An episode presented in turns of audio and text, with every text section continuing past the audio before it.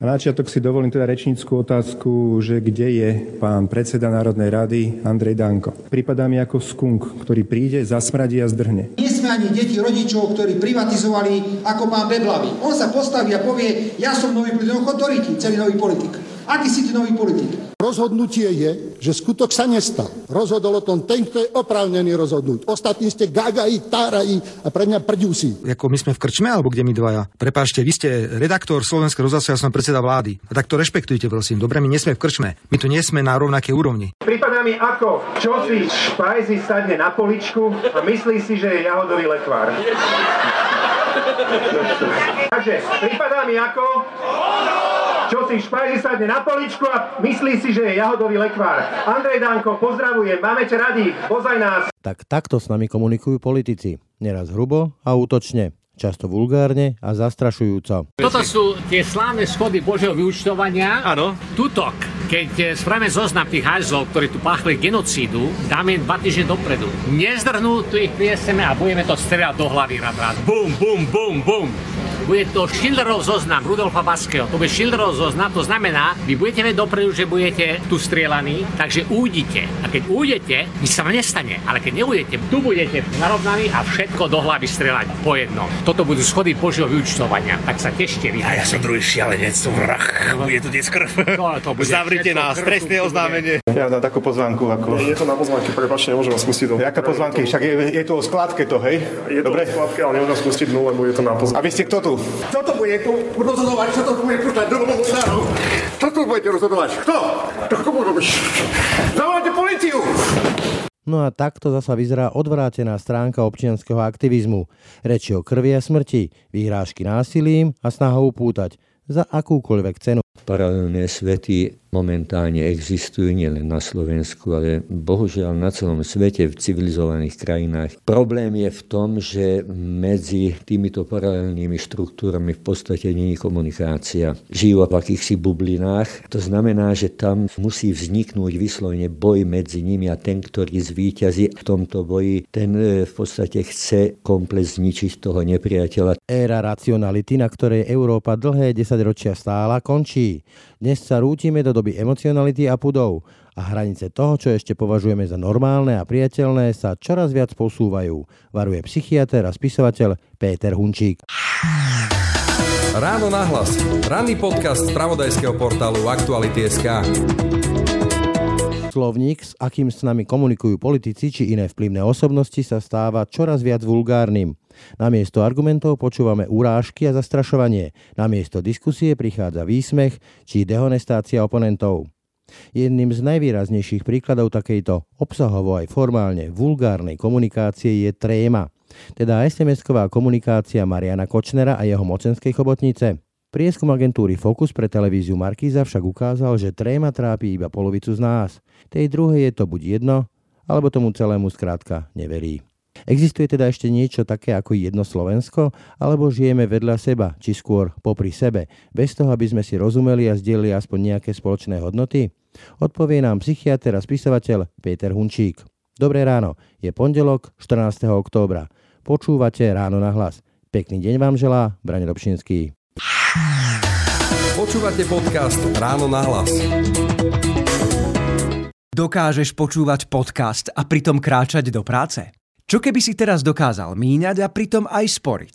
Založ si účet v 365, nastav si sporenie s automatickým zaokrúhľovaním platieb Sislenie a z každej platby ti rozdiel medzi uhradenou a zaokrúhlenou sumou zhodnotíme parádnym úrokom 3,65 ročne. 365. Najlepšia banka na sporenie. Viac o podmienkach podúčtu Sislenie nájdeš na www.365bank lomka Sislenie.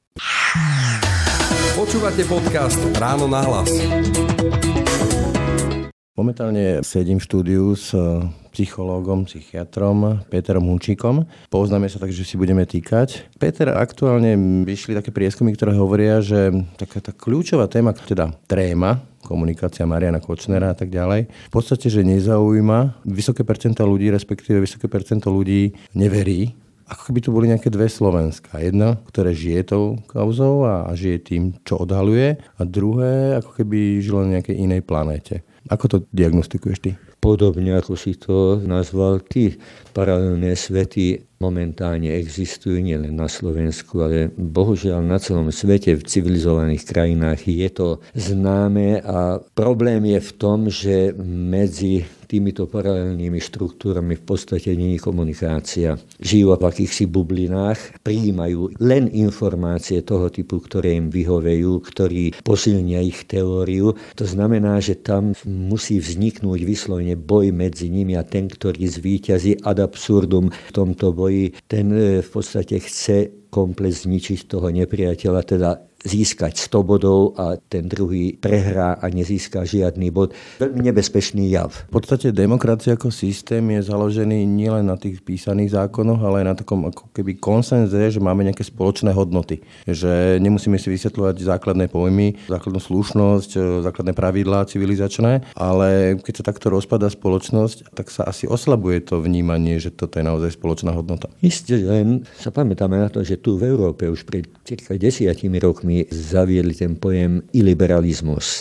potom alternatívna pravda. To všetko, všetko smeruje tomuto, ten iliberalizmus prvom k tomu, že tie nepísané pravidlá by neplatili, aby platila tá klasická demokracia v úvozovkách, že väčšina všetko bere. Je to demokracia, isté, že len Európa bola zvyknutá na iný spôsob žitia a na iné spolužitie. Teraz momentálne sa to radikalizuje v tomto slova zmysle a bohužiaľ táto radikalizácia veľmi, veľmi vyhovuje tým osobnostiam emočne nestabilným, neistým ľuďom, ktorí majú problémy najmä so sebou, sami so sebou a tie problémy nakoľko nevie riešiť a je to určitá hrozba, čo vidí na svete rôzne otázníky a rôzne... Pocit neistoty. Je tam pocit neistoty a sa pridrží k tej skupine, ktorá skupina mu poskytne tú stabilnú alebo navonok stabilnú pozíciu. Automaticky týmto sa vyvinie ten pocit, že tí druhí nemôžu mať žiadnu pravdu, to znamená, sú nepriatelia a nepriateľa treba zničiť. Keď sa podívam od Ameriky cez Veľkú Britániu, Strednú Európu alebo Západnú Európu, toto hnutie rastie taký komplikovaný inštitút ako Európska únia napríklad. Samozrejme, že prináša veľa otáznikov, ako to riešiť. A teraz namiesto takého riešenia, keď niekto poskytne to veľmi zjednodušené, redukované riešenie, buď oni majú pravdu, alebo my. Buchne do stola. Áno, klasické klasická otázka migrácia. Ako riešiť migráciu? Najjednoduchšia odpoveď, aby sem neprišli. Ako vypoveda Marian Kočner tento fenomén o Slovensku? Čo to o nás hovorí? Úprimne poviem, aj mňa to šokovalo to, do akej hĺbky to ide a tie rozhovory, s kým vedie tie rozhovory a ako reagujú. Cynizmus strašný. Cynizmus trošku ma šokoval. Keď sa pozriem na slovenskú politickú scénu a to už sledujem vyše 20 rokov, tak aj mám problém citovať tie vety do mikrofónu, lebo jeden posiela jedného do riti, ďalší, že je buzerant, potom, že je poloblázon a psychopat. To tu lieta vo vernom priestore od e, vysoko postavených politikov. O čom vypoveda takáto ex extrémizácia slovníka a vôbec vnímania toho oponenta. Bohužiaľ sú príklady na tento spôsob komunikácie z 20. storočia. Ten najznámejší príklad je ten typ antisemitizmu, ktorý vrcholil v Nemecku v 30. rokoch a bola realizovaná v úvodzovkách v koncentračných táboroch. Židov najprv bolo treba dehumanizovať. To znamená komunikáciou. A nie sú ako my. Ako my, ale tam bolo ešte konkrétnejšie, nie sú ľudia, nepatrí do homo sapiens. A to boli paraziti, hmyz. Slovenská vlastiveda za slovenského štátu Tisovo hovorilo o cigáňoch, teda Rómoch, ako niečo medzi človekom a zvieraťom, že to vlastne nebol ani človek pre nich. No tento proces presne toto prebieha, na to som chcel poukázať. Samozrejme, ako náhle poviem slovo, že šváb alebo parazit, tak automaticky mám pocit taký, že treba to nejakým spôsobom odstrániť. Veď kto by bol ten normálny človek, ktorý má na tele parazitov a neodstráni. Samozrejme, odstránime a tým pádom už není problém odstrániť alebo snažiť sa ostrániť tú skupinu, ktorú sme nazvali predtým parazitom. To znamená, že agresivita prichádza najprv verbálnou formou. Najprv nadávame, najprv používame vulgárne výrazy, používame čím ďalej tým agresívnejšie výrazy, potom to prerastie do tzv. brachiálnej agresivity, to znamená, keď už svalmi, keď už rukou idem realizovať to, čo som pred rokmi alebo pred mesiacmi len povedal povedal. Slovensko sa ale v zásade má asi najlepšie, ako sa malo vo svojej histórii, keď to vezmeme. Čím teda priťahujú také osobnosti, ktoré vyžarujú takú tú agresivitu, také percento ľudí u nás? Hnev nosíme v sebe, máme v sebe, ja si myslím, že aj nenávisť, určité prvky nenávisti nosíme v sebe. Závisí od spoločenskej situácii, kedy to zapneme a kedy začneme používať. Preto je nesmierne nebezpečná ten politik alebo tí politici, ktorí nejakým spôsobom hrajú na tejto strune, ktorí hovoria, že v podstate používaj svoj hnev, ale aj nenávisť, veď je to normálne. Takisto ako pri tej komunikácii tie vulgárne výrazy sú normálne, kľudne to povedz, keď takto cítiš. Pri tých emóciách máš to v sebe, kľudne povedz a spoj to s tou komunikačnou nenávisťou, s tými komunikačnými vulgárnymi výrazmi. V podstate prejdi do tej brachiálnej agresivity. Máš na to právo, je to legitimizované. Posúvajú sa hranice normality, toho, čo sme kedysi považovali za nepredstaviteľné, dnes sa stáva normálne? Presne to, veď stačí, keď porovnáme nejaké televízne noviny alebo programy z rádia z 90. rokov, keď bol taký nevhodný výraz, tak pískot.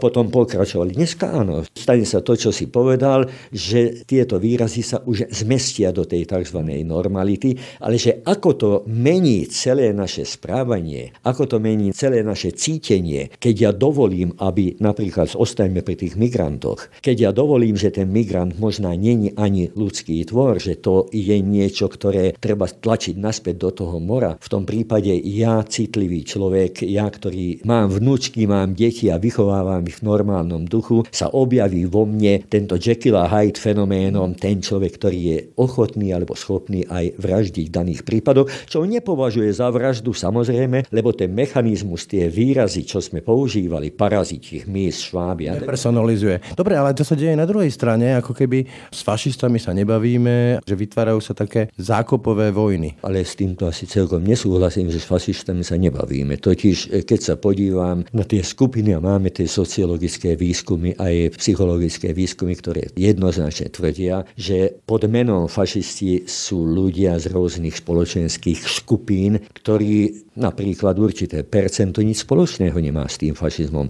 Keď sme pred desiatimi rokmi analyzovali na Slovensku extrémistické hnutia, bolo tam veľké percento mladých ľudí, ktorí mali obrovské konflikty s vlastnými rodičmi a odišli z domu. Hľadali si nejakú skupinu, ktorá ich príjme?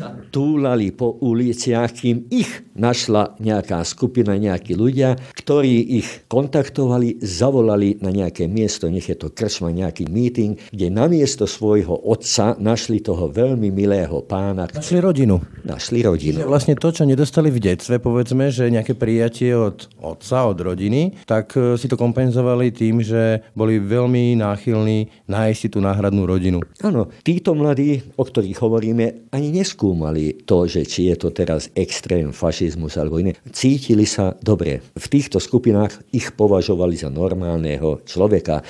Dobre sa cítili a teraz je problém v tom, že pomaly postupne sa im zmenila kompletná identita. To sú nemecké zdroje, ktoré hovoria o tom v posledných rokoch, čo robia v Nemecku výskumy a hovoria, komunikovať treba. Za A komunikujem preto s nimi, lebo chcem pochopiť, o čo sa jedná. Tá komunikácia sa nesťahuje samozrejme na lídrov. Veď tí lídry, ktorí už teraz sú aj v parlamente, veď to je celkom iná skupina. Oni už ako papagaj opakujú to isté, nepresvedčíš nikoho. Ale formou komunikácií s tými bežnými rádovými členmi získáš najprv informácie, ako si sa tam dostal, čo je vlastne tvoj hlavný problém, prečo si sa tam dostal a získáš informácie o tom, akým spôsobom by sa to dalo nejakým spôsobom vrátiť. No a Nemci tvrdia, že tá zmena tej identity je nesmierne hlboká, bohužiaľ. Počúvate podcast Ráno na hlas. Viete čo, keby bolo 100 tornád na Slovensku ako na Kube, tak také škody, ako ste vy napáchali no, na to už sme počuli, ale môžete povedať, prosím vás, že či na jar budete znovu kandidovať? Ste najväčší zločinci na svete. Pán predseda, ale my nemôžeme za to... Republika napáchali najväčšie škody. Ďakujem pekne. Z čoho ste žili v roku 2013? To vyzerá, že ste žili z tisíc eur celý rok. Z môjho platu. Ja som každý deň jedol. Koľkokrát ste večerali? No a z čoho ste jedli, keď ste teda ušetrili všetky peniaze? Koľkokrát ste sa v roku 2013 cez noc milovali? Pán Mečiar, kde ste zobrali peniaze na elektru? Počúvaj, ešte raz sa vstúpil takú tírne, že sa mi spadne ako my sme v krčme, alebo kde my dvaja? Prepášte, vy ste redaktor Slovenského rozhlasu, ja som predseda vlády. My tu nie sme na rovnakej úrovni. Áno, takto s nami mnohí politici v ostatnej dobe komunikujú. Útočne a agresívne neraz vulgárne a arogantne. Ako teda komunikovať s tými, ktorí v skutočnosti o žiadny dialog nestoja? A prečo má takáto radikálna rétorika nad voličmi takú veľkú moc?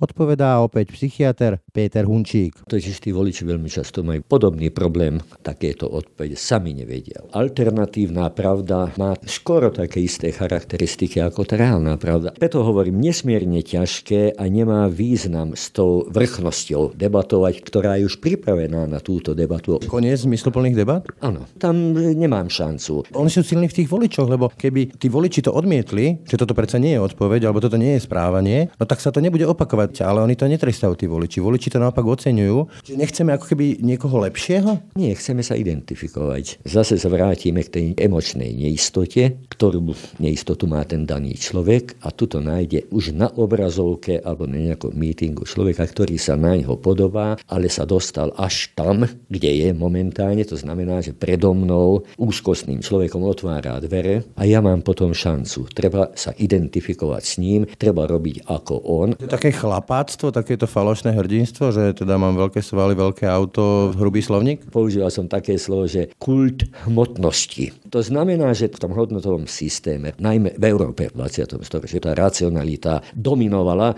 tá racionalita postupne sa mení, bohužiaľ na iracionalitu, to znamená, emócie začínajú mať väčší vplyv. Vystáva doba iracionality a pudov? Áno, v podstate áno. Teraz, čo je tam možnosť zase v tej novej ťažkej situácii, ja som robil arabskú arabsko-židovské tréningy. Nedá sa komunikovať s nimi na racionálnej báze. Robil som však psychodrámu. A psychodramatickými prvkami som sa snažil týchto ľudí priblížiť k sebe. Napríklad poprosil som arabskú časť mojej skupiny, nech mi ukážu, ako vyzerá pohreb 15-16 ročného mladého Araba, ktorého zavraždila izraelská armáda, hádzal kamenia a podobné. Vtedy z tých ľudí, tých 12-13 ľudí v skupine, zmizli racionality, veď tam nedá sa to racionálne vysvetliť, že 15-ročný chlapec zomrie. Prišli na povrch výručne, výlučne emócie. Čiže taká katarzia? Plakali, samozrejme bolo aj nenávisť voči Židom, ale emócie boli, ktoré dominovali a vysvetľovali jeden druhému a podobne.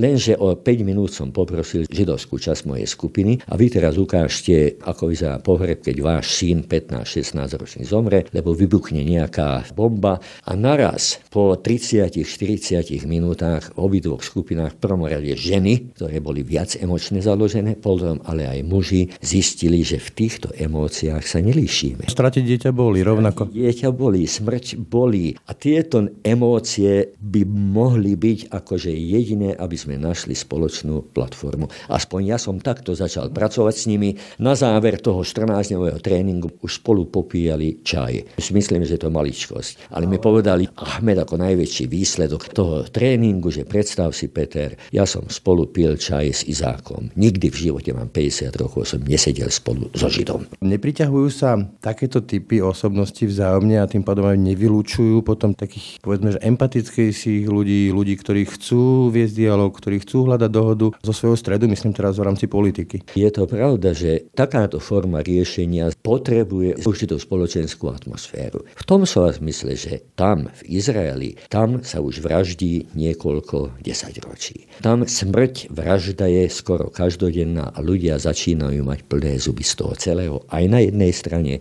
aj na druhej strane. Stačí. Ale hovorím, k tomu je potrebná určitá spoločenská atmosféra. Uvedomiť si, že táto cesta vedie jedine k smrti a k tragédii. Dobre, ale keď u nás dostávajú percenta, v prieskumoch sa ukazuje, že dostávajú percenta práve takí politici, ktorí pracujú so strachom, negatívnymi emóciami, s expresívnym slovníkom a neškodí im to práve naopak. Áno, keď podívame sa nielen na Slovensku, ale na celú Európu, 70, skoro 80 rokov sme nemali vojnu. Málo kedy sa to zdôrazňuje, že napríklad aj Európska únia, aký obrovský význam má v tom, že je kľud, aj na to samozrejme, že je kľud, ale ľudia a najmä mladá generácia nevedia si vôbec predstaviť, čo to znamená bombardovanie, čo to znamená hlad. Kam to môže viesť? Kam to môže viesť. Je to nejaký ako skautský tábor, ako pre 14-15 ročných chlapcov v lese a teraz poďme hrať na nejakú vymyslenú vojnu a kto zvíťazí. Že tam je tá reálna hrozba Bohužiaľ, k tomu bolo potrebné jednak e, história v školách, hovoriť veľmi často o tejto problematike. Napríklad o tom, že kultúra hladu, to je nepoznaná od 17. storočia. Kultúra straty krve 25-30 ročných intervaloch od 16. storočia tu boli vojny. Každý to pocitoval, každá rodina mala stratu aspoň jedného, dvoch.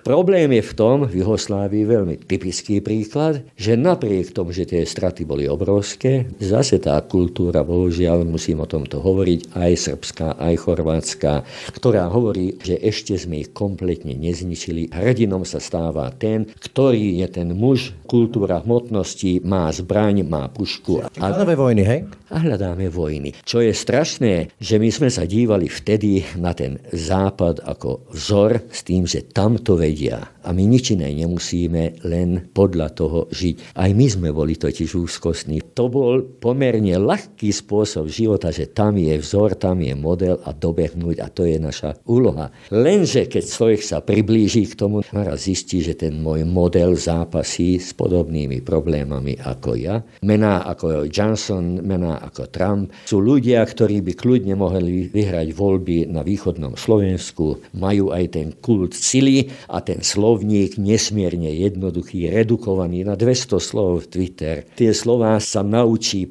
postupne celá spoločnosť, vie ich používať, nemá problémy postaviť sa k nejakému mikrofónu a hovoriť o nejakej konkrétnej problematike. Závažnejšie to robí u ľudí úzkosť. Používať tých 200 slov, ktoré sa vyskutujú v tom Twitteri a poukazovať ešte tie mémy, to v podstate každý gramotný človek ovláda. Si psychiatr, ako by si diagnostikoval slovenskú politickú scénu? To, čo sa deje na Slovensku, na jednej strane je dobré, totiž žijeme vo svete, my už 30 rokov, ale celý región už viac ako 80 rokov, keď sme tie základné hrozby pre ľudstvo sme nezažili, myslím v prvom rade na vojnu, na chudobu, na hlad a podobné veci. V podstate nič závažnejšieho tu na Slovensku sa nedeje to je ostrov Európa. A ten najbohatší ostrov, povedzme to nahlas a jasne, že my sme v privilegovanej polohe, čo sa týka ostatných kontinentov a si myslíme, že to je automatizmus a toto vydrží. Rastie počet e, nevyrovnaných, e, emočne a osobnostne nevyrovnaných ľudí, ktorí sú alebo mieria do slovenskej politiky? Chod tejto spoločnosti nevyžaduje kreatívnych ľudí, nevyžaduje stabilných ľudí s jasným svetonázorom a hodnotovým systémom. Tomu stačí v úvodzovkách aj taká garnitúra, ktorá garnitúra momentálne sa nachádza v slovenskej politike, ale aj v iných stredoeurópskych krajinách. Spoločnosť napriek tomu ide nejakým spôsobom. Teraz momentálne prvá liga, naša prvá liga intelektuálna je niekde v zahraničí. Naša druhá liga tiež tam niekde robí biznis veľký, advokáti napríklad. Ty osobne išiel by si do politiky s rizikom toho, že ťa budú ohadzovať e, blatom teba, tvoju rodinu, tvoju manželku, tvoje deti? Nie. Stabilný, vyrovnaný človek má hodnotový systém dobrý, samozrejme nepôjde do takého. Lenže v dnešnej dobe ďalší taký fenomén. Kopa ľudí chce byť viditeľný. Aspoň tých 15 minút, čo Andy Warhol povedal, každý má nárok aspoň na 15 minút, že svet o ňom vie. War attending? Veľa ľudí vyslovene toto ich motivuje. To si mi teraz nahral na smeč, lebo je to taký fenomén, on sa tvári ako novinár a tvrdí, že je novinár Martin Daňo. To je neuveriteľná sna o vyvolanie nejakého škandálu. Čím priťahuje ľudí? Tí ľudia potrebujú jednoznačný povel, by som povedal, takto a takto robte, takto to bude dobre. Racionalita, rozmýšľať, to vyžaduje energiu, to vyžaduje vyžaduje aj čas. Vieš, koľko ľudí, mladých ľudí na školách, rôznych podujatiach, keď sa stretnem, povedzte mi, čo sa mám naučiť, nenúďte ma k tomu, aby som nad týmto uvažoval, dajte mi pokoj.